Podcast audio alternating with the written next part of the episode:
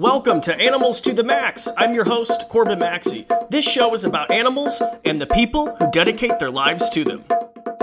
And welcome everybody to another exciting, you guys, I am so excited. I know every episode I say I am so excited, but I am. The show, I mean, oh my goodness, the topics I get to uh, discuss and feature on the show, I just get so excited about and I'm so passionate about. So welcome to the show. We have a great show for you. We are going to talk about jaguars. Now, for those of you who know me or maybe who've been following me on my social media channels, you know that I love big cats. You know, when I started this show nearly three years ago, jaguars were at the top of the list of animals I wanted to cover, and I've been trying to, you know, really find an expert to come on the show to talk about them. In particular, I wanted to talk to an expert about the jaguars that are here in the United States. Let me say that one more time. Did you know that we actually have jaguars here in the United States? You guys, this is such a fascinating podcast. On the show, I have Doctor Melanie Culver. She is a scientist from the U S G S Fish and Wildlife Cooperative Research Unit and the University of Arizona. And she and her team have set up camera traps in southern Arizona to capture footage of jaguars and photos. I'll tell you what, this was such a fascinating conversation. Uh, we talk about jaguars. We talk about the border wall. It is a little controversial, but we talk about the border wall and, you know, between Mexico and southern Arizona. And we talk of all about the camera trap work. And I'm going to tell you what, I had so many questions for Doctor Culver. For instance, how many jaguars do we have in the United States? How far is their range? Historically, were they found all over? I mean, I just had so many questions. Do we have a breeding population in the States? Where do you see the population in twenty years? Are jaguars a threat to humans? Are they a threat to livestock? We answer all of these questions and more. You are going to love this episode. And this is so fascinating. You know, there's a lot of people who don't realize that we actually have these big cats right here in the States. And make sure to stay tuned for the very, very end of the episode because Doctor Culver shares her favorite facts about jaguars. And it has to do with Arizona. And it has to do with the fact that they're the only state in the United States that has dot, dot, dot, you're going to have to wait. So it's so fascinating. Before we get to that, as always, please make sure to subscribe to the show uh, wherever you listen to it. And please make sure to give it a rating and a review. Uh, you know, the ratings and reviews are coming in and it just helps get the show out there. We are in the top nature one, um, I guess, top one hundred nature podcasts on iTunes. The number keeps on climbing and that's all because of you. It's because you're sharing this with friends and family. You know, there's not a lot of people who know we have jaguars here in the States. And so maybe tag your friend on Facebook, share the episode, and let them know because this really is extremely fascinating. And I encourage you to check out my social channels. Follow me on Instagram at Corbin Maxey and on Facebook. And this is, I mean, I'll tell you what, you definitely need to follow me on this one because I will be sharing exclusive photos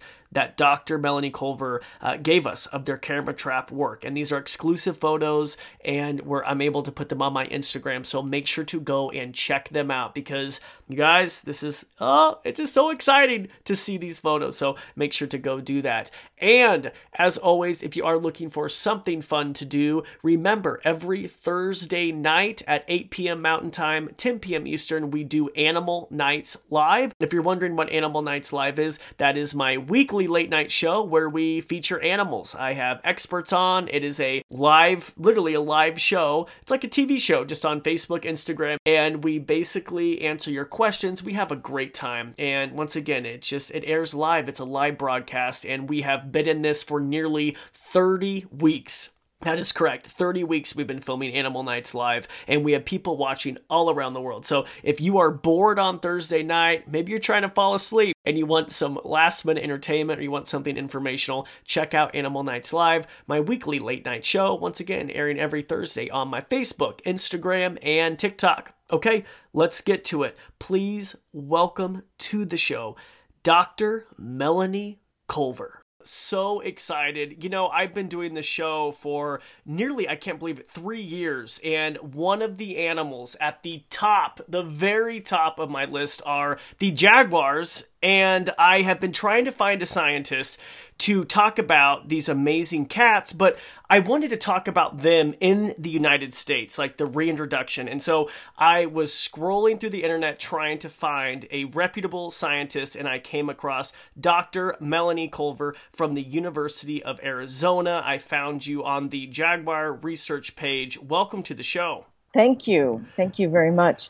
So tell me, what, um, why are you so fascinated by jaguars? You know, because I love big cats, and I think I really like leopards. For some reason, I've always been fascinated with leopards, and I've been to Africa a few times, and they've always just evaded me. And I look at our equivalent, I mean, to me, of a leopard in the Americas, and I think of the jaguars, which I know are much bigger, you know, bigger head, this and that, but I think that's why I like them. And I also like the fact that they are now back in their, you know, they're trying to get back into their historical range. And I find that fascinating. And I also find it fascinating because I think a lot of people listening have no idea that we have them in uh, southern Arizona and southwestern New Mexico. And I just, and I don't know much about it. And that's why I wanted to talk to you. And I'm so excited. Yeah. So you say that they're back. Some uh, some of us feel maybe they never actually were gone. Yeah, if you look at historical records, um, they're pretty consistent, say, until about nineteen sixties. And then, you know, maybe a twenty-year gap. And then people started putting cameras on the ground. And um, then we start getting the occasional mail coming up from Mexico again. So I would say they were probably never fully gone. I think we did a, a good uh, good job of of trying to eliminate them during the, the bounty years. But, you know, I think there may have always been that one or two on the ground. It's just without the remote cameras, we we probably missed them. They became um, declared uh, endangered in the seventies.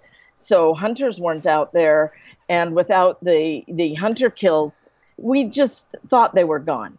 So I think they've always been here in very low numbers, oh at least the wandering males. Okay. And can you tell us, because just fill my audience, you know, in historically, where have they been? Like, where's their range? Because when I think of jaguars, and I think a lot of people listening, I think of like Central South America. A lot of people don't think of the States. So historically, where have they been found?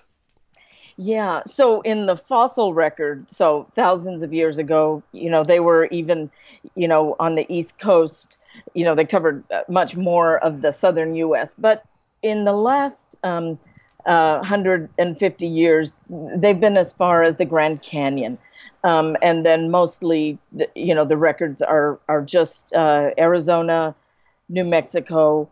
Um, there may have been a record as far as Texas, but today Texas does not seem to be their range, just Arizona and New Mexico, and just the very southern, it, what we call the Sky Islands. Do you know um, what I mean by the Sky Islands? I don't. Fill me okay. in.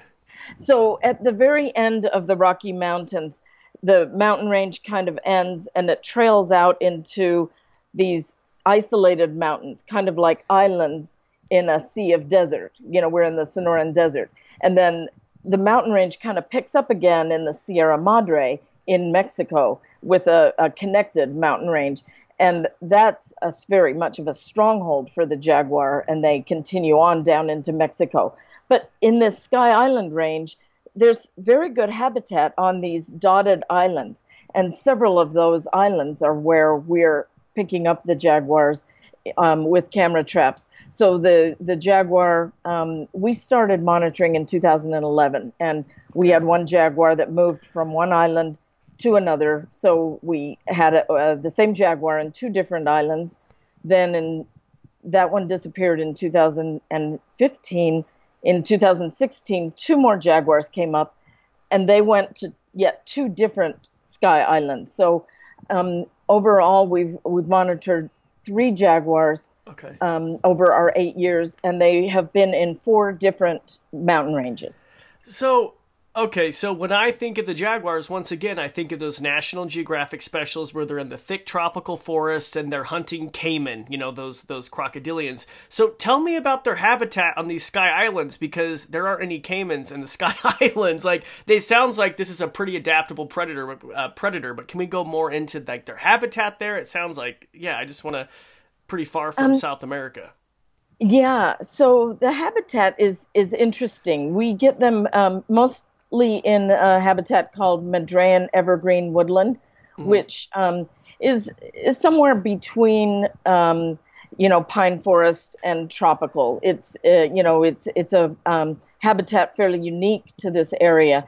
Um, it's it's very wooded, but we also capture them in um, in desert grassland. So some of our photos show them in actually grassland. Uh, habitat as well. Their diet is very interesting. You mentioned caimans.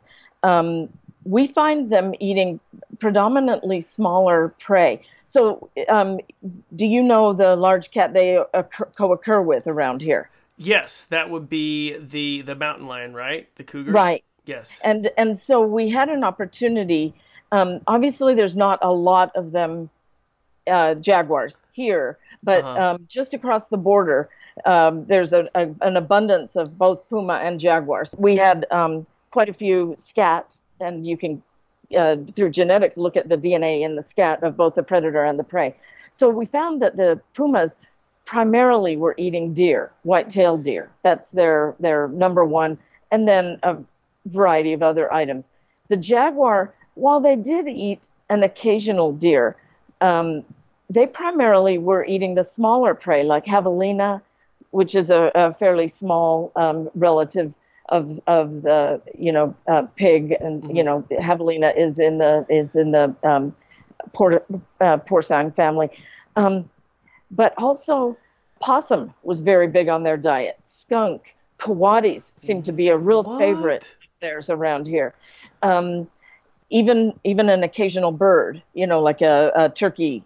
Yeah, so they just tend to eat a large variety and um, smaller items, um, you know, almost like they're just, as they travel through the landscape, they are just opportunists. They eat whatever they come across. So can you tell me, so size-wise, how much does a puma weigh compared to the size of a jaguar? Oh, um, they're smaller. Pumas um, are generally under one hundred pounds, um, and, and a jaguar uh, would uh, be over one hundred pounds. But the puma is much more athletic, you know, it, just the way they're built. They, they're much more able to uh, chase down if they were to want to, you know. So I think they, they might be more effective at um, catching a deer. You know, they're, they're just built differently. The jaguar is built like a tank. They're very low to the ground, short legs, shorter legs, and strong. Their jaw is incredibly powerful. They're a powerful, strong animal. But the puma is built with the long legs. They they have a short, you know, they can have a, a burst of, of fast running. And I, I think they, they do hunt in, in very different um, styles. Yeah, and I was going to say, because I would think the puma, you know, was smaller, but it's catching larger prey. But it sounds like the jaguar is just a hair more opportunistic. Would that would that be? Yeah, and not that the jaguar can't catch the larger prey, but around here they seem to be um, capitalizing on javelina, coati, and some of the smaller prey. It's just interesting. That is, and I'm sure reptiles are also included on the menu for the jaguars, or... No doubt. In fact, um, I've heard that they um, really do like the tortoises around here. Really? Um, we didn't see any in that small diet study, but, you know, the, there's quite, um, you know, a couple species of desert tortoise around here. Wow. Yeah, where they... And back on to how they, so they kill their prey dif- differently differently than the puma. So wouldn't the puma kill by strangulation where the jaguar would kill by crushing the skull? Is that correct? That's right. Okay. Mm-hmm. Can that's we talk right. about that? Um, well, you know, that's just um, one of the features of between the two, because the jaguar has such a powerful jaw, you know, the the strength of the bite. They don't have to. Um, I I guess it's just faster for them. They just they just take one bite and crush the skull, whereas the the puma um, has you know does the stranglehold, and I think um, that's their only option, right? They they can't. I mean, if they were strong enough, they would probably crush the skull. That's probably quicker and um, uh, you know very effective. But they, their jaw just isn't that strong. Has there ever been documentation of a jaguar predating on a puma? Oh, that is an interesting question. We have not found puma in their diet. I wouldn't be um, surprised. Uh, it, that's a question I can't answer. I don't know that. Um, we certainly have puma predating on puma. You know, there's interspecies um, competition there. Uh, jaguar would certainly be capable, but uh-huh. I, I don't know of uh, actual examples of okay. that. I do believe, and, and this is something we want to look at in our data, that during the times when a jaguar occupies one of these mountain ranges, um, do we see a, a decrease in abundance of the pumas? Because puma is a very common animal around here. And, um, you know, we tend to think that pumas may move out of the way of the jaguar. Either that or they they tend to um, partition the resources in another way. They do seem to partition the diet differently, where puma is a, as a deer specialist.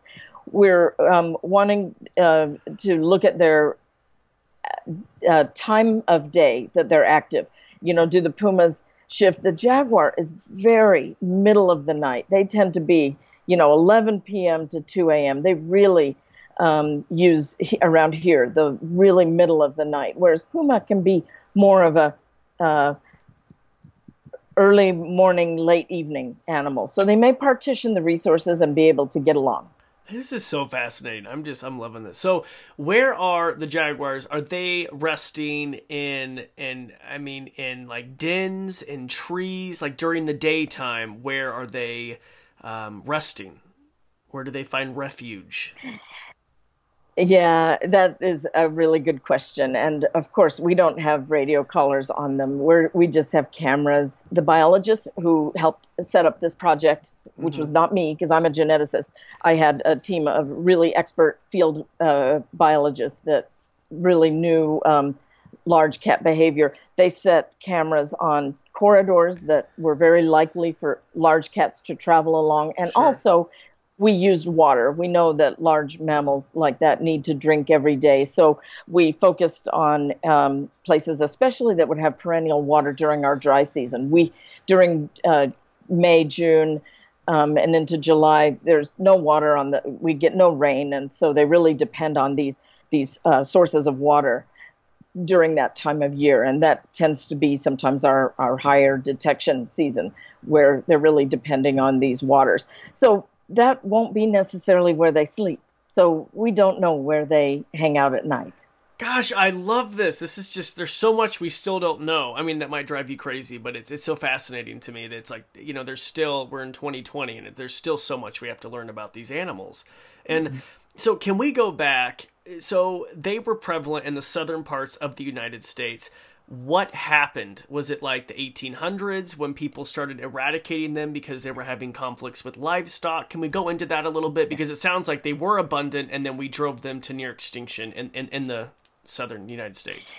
Yeah, and, and I don't actually know how abundant they were. I think they were always much um, less abundant than other predators. Okay. But here in southern Arizona, we had uh, grizzly bear, black bear, Uh, Mexican wolf, coyote, um, puma, and jaguar. You so had we grizzlies had, in southern Arizona? It still blows absolutely. my mind. Oh, my. Yeah, absolutely. What? So it was quite the complement of predators. And um, we, um, I, and I do believe, you know, among those, you know, black bear was always more common than grizzly, and puma was always more common than the jaguar. Um And beyond that, I can't I can't give you more specifics on, on how abundant jaguars were. But in the records, there were um, uh, references to kittens. So we know that there was some reproduction going on. It, at you know various uh, documents uh, indicate kittens um, at certain locations uh, historically. Yeah, humans, because as we moved in and we brought our livestock with us, there was this inevitable human-wildlife conflict, and we tended to have this need to remove uh, predators from the landscape. And that that's what brought jaguars down to um, what I would say is undetectable numbers, but they may have never been completely gone. Completely gone. So I have a question. So how do you think, because I'm sure pumas were eradicated as well, like all large carnivores, correct? Why do you think the pumas had success with their numbers and the jaguars did not? Because it seems like their population is higher, their density is higher. How are were they able to thrive where the jaguars really were not during that well, time? Even I think some of the, um, you know, here in the Sky Islands, I think some of the mountain ranges, um, pumas were um, eliminated mm-hmm. as well. But, you know, pumas have this greater um, connectivity. You know, pumas were eliminated throughout the entire East Coast, right? But but you think of the the whole entire West, and there's this massive puma population that extended all the way up into Canada. And, you know, a single puma has been documented to disperse eight hundred miles. So as long as you have some core puma population, they can recolonize. And here in southern Arizona, you know, there it may have taken a while before these Sky Islands, uh, if if they were eliminated in any one Sky Island before it was recolonized. But that central Rocky Mountain area, I think um, it's totally different than the jaguar. You know, that there was this huge core puma population throughout the entire West um, that never was eliminated. The jaguar never was up there. You know, the jaguar just barely had a few fingers Um, up into Arizona. Their core was way, way down, you know, towards Brazil and, and Central America. And then now they're dispersing. I think what happens is when Mexico, when the Sonoran Mexico population is at carrying capacity, that's when we get these, these uh, dispersing males. And dispersing males are very important. You know, right now we're only getting the males, but in, in the tigers in India, Ulysse Kranth has shown we end up having these non-breeding resident males. You know, they're resident because they stay here for four to thirteen years. We had one documented, this is before I got into the camera work, but there was a documented male in Arizona for thirteen years. So they're definitely residents, but they're non-breeding. But those non-breeding residents, this uh, um, study in India has shown, those are valuable. If they're lucky, eventually a female will come. But you need to have a very healthy population at carrying capacity, males go, and if it's really at carrying capacity, eventually a female will go too. So and then there, there's your new population. So that's why they're so important, because when the females disperse, they'll finally have a, a male with that with those genetics to able to help that population thrive. No, right. If the male isn't there, a female goes, and they're yeah. They won't. You know, they they when a female disperses, they depend on the male already being there.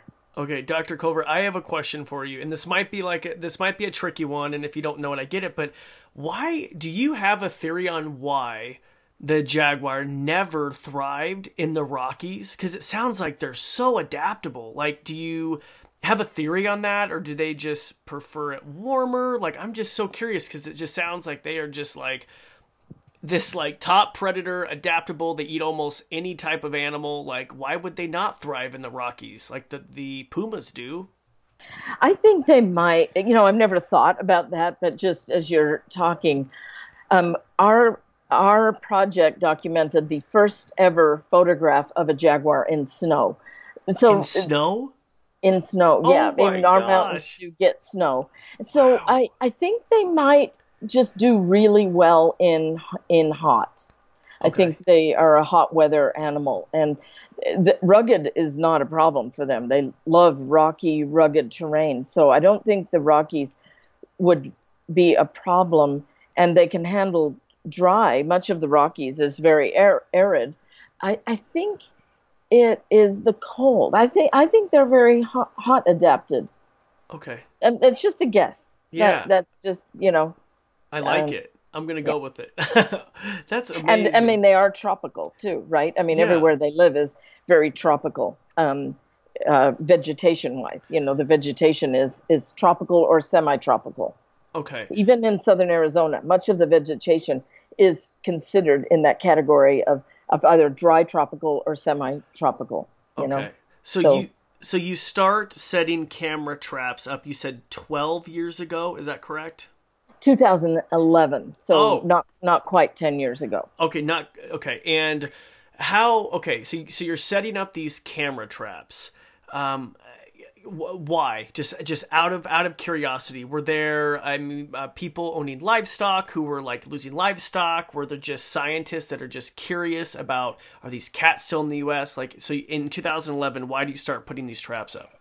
You know, it was actually um, mitigation money because of the border wall. The border wall was required by U S Fish and Wildlife Service to do some kind of um, mitigation, mitigation meaning do something that benefits wildlife. And the jaguar was one of the endangered species that lived on the border. They did mitigation for other species, um, some of the okay. endangered bats, Uh, other endangered species. The jaguar just happened to be one of them, and we applied for that money, and we um, we got that um, that that grant. Um, so um, it was specifically to monitor for jaguars along the border. It had been a couple years, I think, not not quite two years since the last jaguar had been uh, uh, existing on the border. So, you know, they come and go. That was the one had, that had lived for thirteen years. And um, it was the oldest known jaguar in the wild. See, up here, they don't have to fight other males, right? You know, that. Yeah. So they, they I, I think they, and they have plenty of food. So they may get to live longer lives up here than than in a crowded environment where they're constantly fighting for their, ter- to maintain their territory. Absolutely. And so I have a question. How long do you see your first jaguar after you, after you set up these camera traps? Because I am assuming that they are really elusive animals. Yeah. So that one was interesting. We got the money in, uh, I think we our, our grant was funded in October. And in November, a uh, lion hunter treed a jaguar. So a month after we got this money, we knew there was a jaguar on the landscape. We were just in the process of applying for our permit. So we, we weren't allowed yet to start setting cameras on the ground, but we knew there was one. And that's the one I told you that occupied two different mountain ranges. Sure. So we tried to fast track permits for the mountain range where it was treed, but we were too late. It had already moved off to that second mountain range. Yeah. So we, um, We missed him in that first mountain range where he was treed by the lion hunter. But as we then started setting cameras, our study occupied sixteen mountain ranges. So as we started setting cameras in those mountain ranges, we got detections very quickly. I think we had our first detection within four to five months after he was treed. Wow. And do you celebrate when you see those first photos, like pop oh open goodness. the champagne, like this is our mail. Here we go. it, it is very exciting. A, a lot of my um, team members, you know, they, they'll describe it like, oh, it's Christmas morning. You know, when you get your S D card and look through yes. the pictures and you see that jaguar, it is, it is very fun. Um, uh, that particular jaguar, we ended up detecting him about every two weeks. We were he, we had him on camera every one to two weeks. Wow, how exciting! Now, did you give him a scientific name, or did you guys actually name him? Um, I always call him the Santa Rita jaguar, but um, the local people in Tucson um, did give him a name, and so he's known as El Jefe. El Jefe, okay. Very interesting. Did you capture any other jaguars throughout this, throughout your camera traps, or just that one male?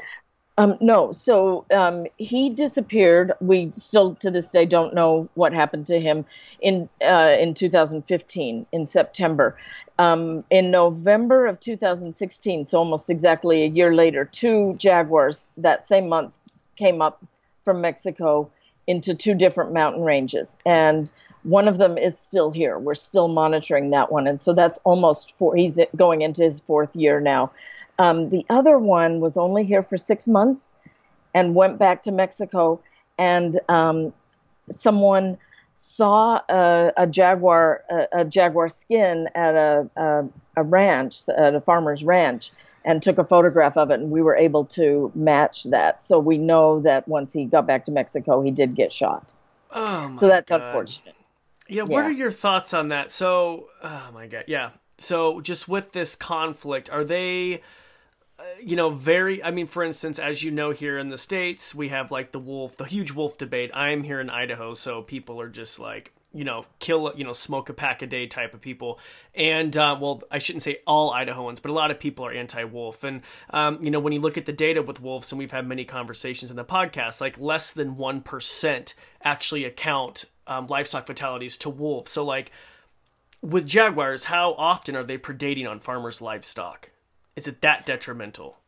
Um, so in the diet study we did, um, we saw a very small amount of cattle in both the puma and the jaguar. So neither puma or jaguar are are more inclined to predate on cattle. And um, it was a very small part of their diet mm-hmm. in either case. And it could be scavenged. Mm-hmm. You have no idea that they've actually predated. Um In Arizona, I don't think I talk to ranchers ever that are um, opposed to jaguars, but we only have one or two at a time yeah. these days here, so that's not a huge threat. Um, in Mexico, it is different, but I, I do know um, that many of the ranchers um, may set out a, a trap for a puma, which is legal, and if they accidentally catch a jaguar, they may not know what to do. They may not have the ability to anesthetize it and release it. They may feel like they have no option um, other than to kill it. You know, if if there was more education on you can call a vet to help you out and release this animal, um, it may help. But but I do know that there is um, there is still um, a threat to jaguars in Mexico, even though it is protected. Yeah, I was going to say, aren't they endangered? So they're, they're protected and they're, okay. Yeah. Is it just because there's not a lot of enforcement? Is that what's going on? Yeah, that that is an issue. Okay, okay. So so you said you mentioned you only have around two right now that you're monitoring in the States? Only one, because Only that, one. that one went back to Mexico and got killed. So we have one right now that's just, been here for four years. Just one. I mean, do you think, do you, I'm sure there's, there has to be some other males, don't you think? Or do you think that we just have one? I'm looking at my map. Do you think there's any hope that we have more well, than one? You have to remember there's, um, you know, the, the border wall um, is uh, increasing at a very fast rate. The border wall that was constructed in two thousand eight had a lot of uh, area that was very permeable. Uh-huh. In fact, of the two hundred seventy miles, I can speak mostly to Arizona, two hundred seventy miles in Arizona, only two hundred of those miles were um, either solid or bollard. Bollard means there's four-inch bars. Jaguar, deer, pronghorn, black bears cannot get through. But that's only seventy miles out of two hundred seventy. Only, so only most seventy. Of those miles were um, what we call vehicle barrier. So the bars are, you know, four feet apart. They're changing that rapidly. And I haven't seen um, uh, exactly in, in many of these wild areas um, what is going in, whether it's bollard or whether it's solid. Solid fence will even prevent potentially lizards and frogs from getting through, um, let alone, you know, the coatis and the bobcats uh, and, the, and the coyotes. So um, an impermeable barrier is a, a real problem to wildlife. And um, um, so in the case of the jaguar, so we have, excuse me, other endangered species like uh, Sonoran mud turtle that is it we're extremely worried about, the flat-tailed horned lizard that are um, where one population is threatened to get cut off from the other, and you know, especially the Sonoran mud turtle may be at risk for extinction due to wall construction. Um, the jaguar is not going to go extinct due to the border wall, but as we were talking earlier, how these males are important to recolonize populations or recolonize or just strike out and, and form and found new populations. That won't happen if you have a border wall and you're saying, hey, well, when will the next males come? It, it's hard to say because I, I'm not down on the border actually watching what's going on. But um, it the uh, border wall, if impermeable, um, you know, walls are different types, but an impermeable wall could um, very much impede future dispersing males from coming into Arizona. So a solid wall like would just completely destroy not even the jaguars, but just all sorts of wildlife, all the way down to the lizards. It depends on the type. Yeah, they, they've yeah. always put in three types of walls. Solid, which is the what they call pedestrian fence, and that yep. keeps, you know, people. They usually kept that just around the cities. Then there was the bollard, which the bars were four inches apart. Mm-hmm. And um, that was, um, you know, outside of the cities, but not in the wild areas. And then for the wild areas, they kept it to the, the vehicle barrier. Um, I I think the current fence construction is is eliminating the vehicle barrier. And that worries me because that is eliminating large animal traffic, if that's true. You know, that's not very permeable to large animals. Still permeable to small animals, but the large animals could take a big hit. Absolutely. Absolutely. And just the fact that you said we just have one. I mean, we, yeah. right, right I, now. I can't yeah. believe we have one right now in the state. So I have a question. Have you ever seen him in person? No, no. And I don't know anybody who has. Really? So that elusive just because of their nocturnal behavior and just because they're just so elusive. Yeah. A lot of people get photos, you know, hunters put cameras out, um, you know, other various individuals put cameras. So we're not the only ones who have photos, but um, that's the only way I know people that have seen him, is, or any of these three, is through photos. Does I it... actually don't know anybody who's in person seen him. Wow. Do, does it ever worry you with hunters who are hunting pumas that they might shoot this male? Um, well, y- you know, uh, a lot of puma hunting is done by first treeing the animal, getting it in a tree. And once it's in a tree, you would know the difference. So a hunter would have to be very unethical to shoot it because they would know very well what they had in the tree, and and they and all hunters would know that it's in, endangered and protected. Um, but I worry more that just the disturbance, you know, the hounds. All cats run away from hounds. I, you know, having having these hounds around may um, displace the animal for a while. You know, they they just don't like having that. Maybe they don't like having that activity um, if it's in their area. Are but. is is the puma hunting? I'm just not. Is do they have? I'm I'm assuming certain seasons for it. Is that correct? Yes, I I um I should know this better. I don't think they hunt puma year round. I think there is a season. Okay, and as a scientist, as a geneticist, do you think it's? And I know we're getting into controversial territory, so you don't have to answer this, but do you think it's like necessary to control the population with the hunting? Like, do you look at it like from a scientific view, like, okay, we're, you know, I don't know. Does that make sense? From uh, it, it does. And we actually have a really neat study right now going on in Colorado where, um, they stopped hunting for five years, and we took genetic studies together with Colorado uh, Division of Wildlife. Um, and then they reinstated hunting for five years, and we took genetic samples. And what we're looking at there is um, any change in reproduction. Hunting does does remove the males that would be the successful males, right? Because the hunters take out the big tom. So we're looking at um, reproductive success of males and females under hunting and um, with hunting and without hunting. And, um, you know, also various other um, parameters of the population, you know, um, uh, territory size, you know, anything we can try to think to correlate with hunting and without hunting, um, effective population size, um, uh, other things that managers would be interested in. So it's going to be a really great study. My PhD student is just analyzing the data right now, so I don't have any um, answers for you quite yet. But I think um, there, there may, we may see some effects. Okay. Well, we'll have to have you back on to talk about that. And sorry, we got a little sidetracked. That would be great. Yes. Yeah. Or so, even my graduate student, you know, he may, might love to come and talk to you about abs- his results. Absolutely. So, okay. So is there anything else you would like to discuss? This is so interesting. So the, the camera track work, we discussed the border wall. Um, I have a question for you.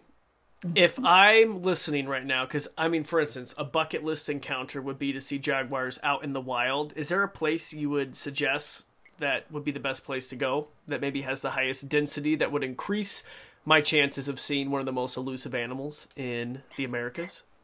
You know, from what I uh, know, it, I think it's got to be Brazil. Brazil. Okay. Okay. Yeah. Brazil. Okay. And that would be phenomenal. Have you ever been down there to see them? I haven't, but one of my team members has. I had a field team member, Jack Child's. So in nineteen ninety-six, two jaguars were photographed in Arizona. One, I'm sorry, they were not both in Arizona. Two jaguars, one right on the border in New Mexico, though, and one in Arizona. And Jack, uh, they were both treed by lion hunters, who then photographed them and said, "Hey, there's jaguars here. You know, wow. This is really exciting." And Jack was one of those two lion hunters, and he just became uh, uh, so uh, in, interested in jaguars. He became a self-made expert in jaguars, and he went down to Brazil to learn more about jaguars. He was my field team um, leader for the project from two thousand eleven through two thousand fifteen, and he still consults with me all the time. The project now is run exclusively by citizen scientists. That would probably be the one thing I'd want to add. I have this team of thirty-three citizen scientists that volunteer their time to go check these cameras, and um, they're just amazing. They, you know, the, the terrain is difficult. The roads are difficult, um, and, and, you know, they do this all on their own with their own vehicles and their own, um, you know, we just give them the cameras and the equipment and they do everything else, and they're great. How exciting just to set up these traps. And has, so no one has gotten any footage yet in of, of this one male in Arizona? Um, Uh, what do you mean by footage? Like we video? do have video. Like yes, we have vi- video and okay. um, and uh, stills okay. of the current.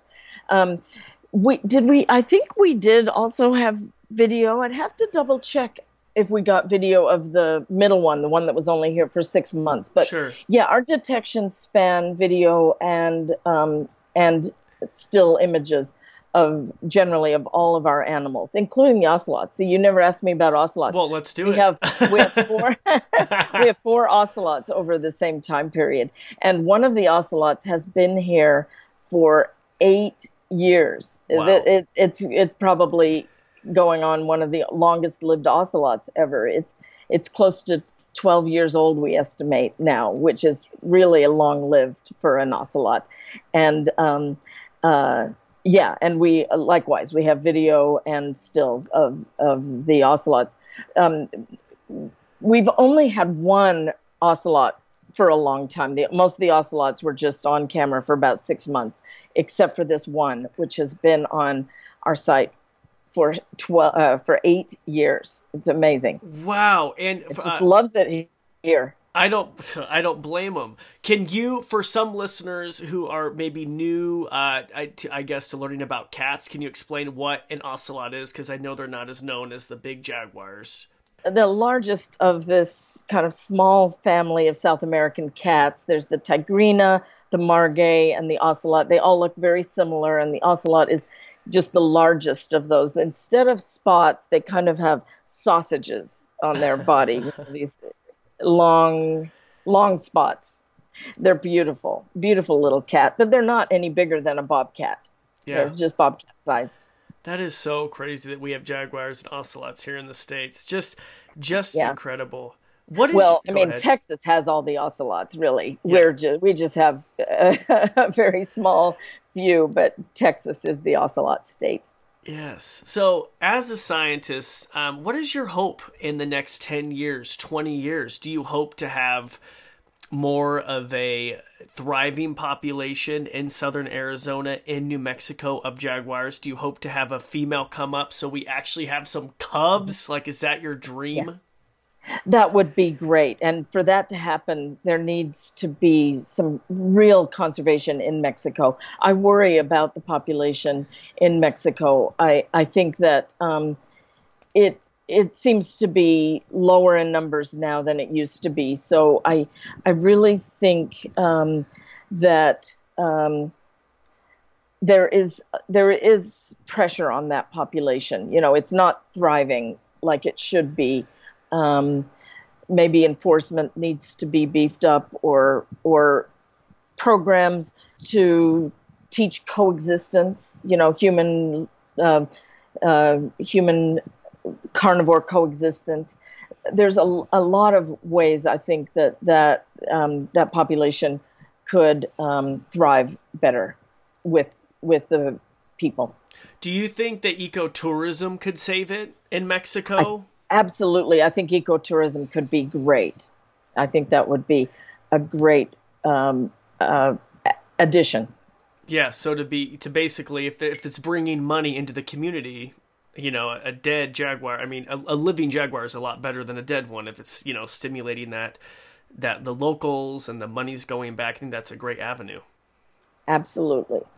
Absolutely. Well, this has been amazing. I have... I I could pick your brain all day. Thank you so much for taking the time. And I want to give a shout out to your daughter who helped you with the whole Skype. Yeah, she's great. I know. Everyone should have a teenage daughter that has technology. You know? Yes, absolutely. Okay, so I have one last question for you. Are you ready for this? Uh-huh. Okay, what is your favorite jaguar fact? Oh, um... My favorite jaguar fact, um, I'm going to twist that a little bit. My favorite fact from our project is that we have, I think now, when we got the first one, it just totally blew me away. And I think we have definitely three now mm-hmm. camera sites that have, no, I think actually four that have all four cats. You know, so one spot on the landscape that has all four cats. Arizona is the only place in the U S that has four cats, right?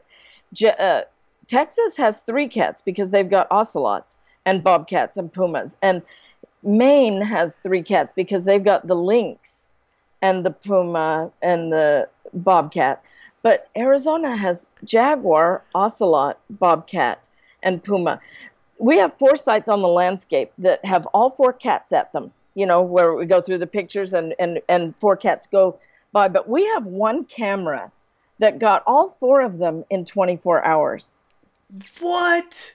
Isn't that amazing? That is when amazing. Our, when our, you know, field guy was looking through the the um, S D card, you know, there in the field, he's like, you know, jaguar, ocelot, puma, bobcat, we're like right after one, right after another. Isn't that amazing? That is amazing. That they can coexist like that, you know, in in, in time, not just in space, but also in time. That wow. is an amazing thing. You... That that is the total most amazing thing to me about about this jaguar project. Okay, can I ask you? Can you please send me some photos that I could post? For, oh, yeah. for people listening, and then I'll put yeah. it on my Instagram and I'll put it on my Facebook. And um, it, can you also maybe include a link, send me a link maybe where people can learn more about the jaguar research? That would be amazing. Um, okay. Yeah, that would I will. be amazing. I have to see those photos. I just, how, I just fascinating. And I just, yeah. So on the photos, do you, is it, I mean, we normally um, put a watermark on them. Sure. Is that okay? Or Um, otherwise, we have to be very specific with you to credit the University of Arizona. Absolutely. Um, I, I, do will, you, I will. Do you mind? The watermark goes across the animal. Um, preferably no watermark, and I and I can credit the university and tag if you need to get special permission. Um, that would be preferable, but if not, how would you you would credit across the bottom? So yep, I would yeah. credit it. So it would okay. be in, and they in, won't in be, the caption, uh, and it won't be what? And they won't be downloadable. No, no. Well, I mean, someone, I mean, just any, like anyone today with an iPhone could like screenshot it and stuff, but um, I can do, I can do the caption, we can do the credits and all that type of stuff. It won't be sold or anything, but it would just be a way for the listeners to see these incredible photos. Like I, from, from the camera traps, that would be amazing.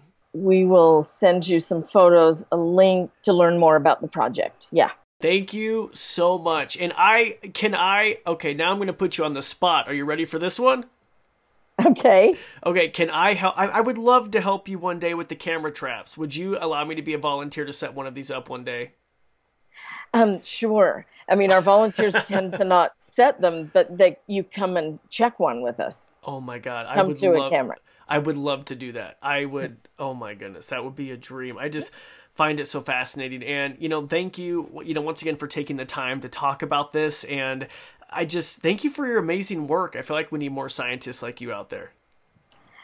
Well, thanks. It was nice talking to you. And um, yeah, I'd be happy to have you come down from Idaho anytime. And please come on up to Idaho. We could show you some amazing wildlife as well. Maybe not jaguars, though. No problem. I love all of it. Awesome. I, I might do that. I have a very good friend in Sun Valley. So oh, nice. Perfect. We could definitely. When I come up there, I might, I might call you. Okay. Sounds good. Thank you so much. Thanks for listening to the Animals to the Max podcast. If you enjoyed this episode, please share it with friends and family. Also, if you haven't already, hit the subscribe button. It really helps me out. As always, if you have any guest suggestions, if you want to email me personally, head on over to Corbin Maxey dot com. And if you haven't already, check out our social channels. You can follow me at Corbin Maxey on Instagram, Facebook, and Twitter. We'll talk to you next time.